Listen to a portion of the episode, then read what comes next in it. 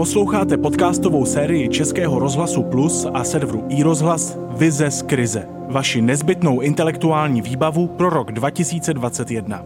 Já jsem Vítek Svoboda a vítám vás u dalšího dílu. Vize z krize.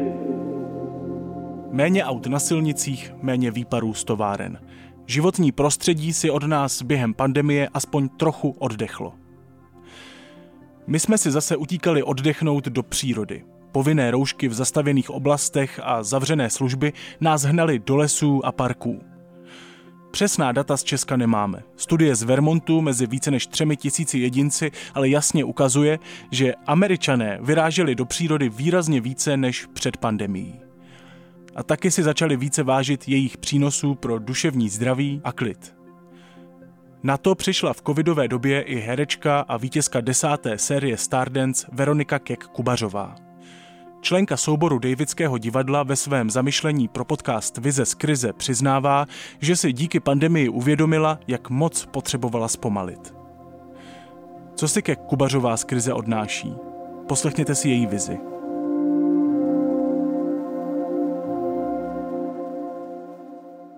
Ano, v současném dění se dají najít nové příležitosti a výzvy. První z nich je snížení příjmu informací, které na nás vyskakují z informačních serverů i televizních zpráv. Obojí jsem už omezila a ubrala tak toho, co si chci pouštět do uší a do očí. Uvědomila jsem si, že nemusím vědět všechno. Že nemusím sledovat každý den zprávy, které jsou opravdu z velké části jen dramatické a negativní – je to sice velká výzva, protože díky internetu dnes víme všechno téměř okamžitě a můžeme informace hltat kdykoliv se nám zachce, třeba i na toaletě, při jídle nebo při jízdě autem. Ale když se vzdáme té informační, odpustíte mi to slovo, rozežranosti, tak přestaneme být přejezení a budeme pak střídměji a skromněji přijímat menší porce. Už během první vlny jsem zažila zvláštní pocit úlevy, že v tom opravdu nejsme sami. V okamžiku, kdy spousta lidí nadávala na vládu a její neschopnost rychle reagovat, mi došlo, že opravdu nikdo neví, co máme dělat, ani vlády jiných zemí. A třeba i schopné a fungující systémy se začaly hroutit a reagovali starou dobrou metodou pokus omyl. Metodou, při které se všichni učíme za pochodu. My jednotliví lidé, ale také větší celky, státy, národy, náboženství. Jsme zkrátka součástí evoluce v přímém přenosu. Všichni. A další věc, kterou jsem si uvědomila, je, že se velice vybarvili někteří lidé a jejich charaktery. Uprostřed pandemie najednou nezbýval čas na předem vymyšlené role – pod tlakem lidé odhazovali nebo i nevědomě ztráceli masky a začali se vybarvovat. Kdo je schopný se podřídit, kdo se cítí být utlačován, kdo je netrpělivý, kdo je pohodlný, kdo je oslabený. Myslím tím i sebe, lidi v mém okolí, ale také třeba veřejně známé osobnosti a politiky. V tu chvíli jsem si uvědomila, jak je důležité, kdo nám vládne – Vnímám to už dlouho, ale teď mi došlo, že politici opravdu mají v rukou naše životy. Doslova. Že je důležité chodit k volbám a volit, dobře volit, nebýt lhostejný. Volit si morální autority a umět je respektovat.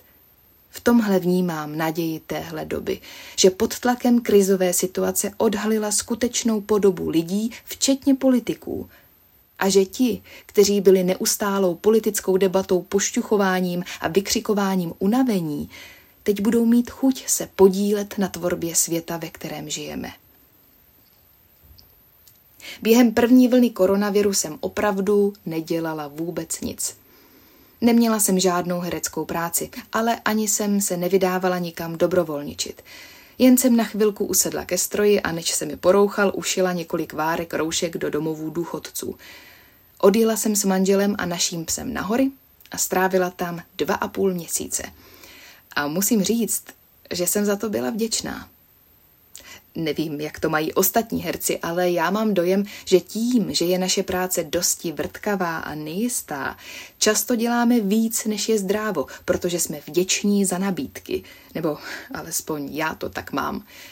Ale díky vynucené koronavirové pauze jsem zažila neuvěřitelně dlouhé volno a navíc v Čechách a mohla jsem pozorovat, jak se mi postupně vrací do těla síla. Uvědomila jsem si, jak jsem byla vyčerpaná – kolik síly jsem pro hraní potřebovala. Svou práci mám ráda, ale jako bych najednou spatřila ten velký nepoměr.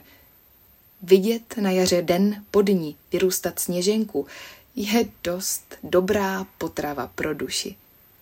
Nechci tím říct, že je nejlepší vůbec nepracovat, ale najednou se mi před očima vyjevila kontrolka stavu mé vnitřní baterie a červeně zablikala – Bojím se, že bez toho zastavení bych ji jako dosud odstrčila někam do pozadí, aby mě pro boha hlavně nenutila zastavit se. Ale stalo se a já se zastavila. Tím jsem se přiblížila k jednomu z mých největších při pandemických zjištění a sice, že potřebuji přírodu. Že ona je ta moje nabíječka, že v ní se mi kontrolka vrací do zelených hodnot – ať to zní jakkoliv banálně. Vzduch, pohyb venku, obrazy, které příroda nabízí. Estetická hodnota přírody je nevyčíslitelná. Začala jsem se učit květiny.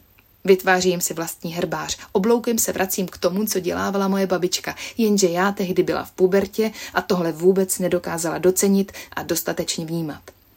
Když je člověk víc v přírodě, Vidí víc věcí a víc kontextů. Nejen to, že začne sbírat na procházkách malé i větší plastové obaly a lahve, nebo že si uvědomí, kolik plochy u cest zdobí použité papírové kapesníčky, ale že přírodou se dá obklopit i doma. Třeba v podobě přírodní kosmetiky či materiálů, na kterých sedíme, na které se díváme, na kterých spíme. Nebo i podporou lokálních výrobců, kteří jsou šetrní k naší krajině – že je také důležité, co jíme, odkud to pochází, kde to rostlo, jaké to mělo podmínky pro život. Jsou to slova, která jsem ještě před dobou koronavirovou slyšela mnohokrát, ale přiznávám se, že až teď jsem měla pocit, že doputovala kam měla. Na místo zakázaného schromažďování se nabízí možnost setkávání a procházek v parku – a to mi vlastně taky docela vyhovuje. A našemu psovi úplně nejvíc. Kdyby uměl mluvit, nechala bych napsat esej o přínosech v době koronavirové pandemie právě jeho. To bychom se asi divili.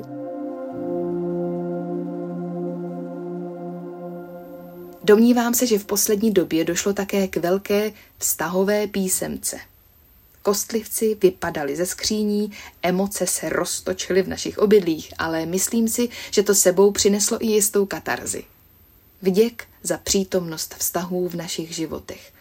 Ať už s polovičkou, rodiči, sourozenci, kamarády nebo se psem.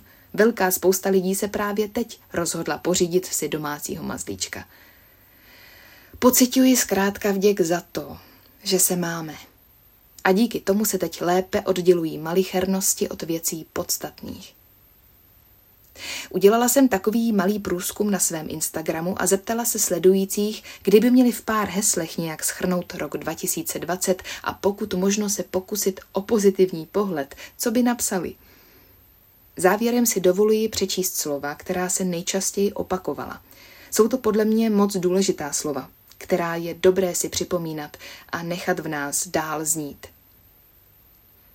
nové možnosti, péče, ochrana, priority, výlety, příroda, les, změny, ukončení, učení, přátelé, pouto, klid, zdraví, seberealizace, kreativita, domov zpomalení, pokora, radost z maličkostí, blízkost, harmonie, mazlíčci, rodina, síla, vděk, touhy, sny, svoboda, láska, naděje, víra.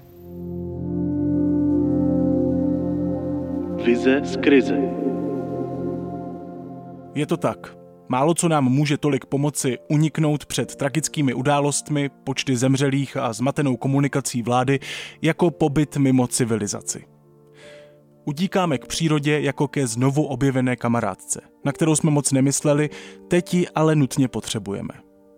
Jen je důležité si v době klimatické krize pamatovat, že tu tahle kamarádka bude i po pandemii a že bude potřebovat naši pomoc i ona. Vize z krize. 21 osobností a jejich inspirativní myšlenky pro blízkou budoucnost.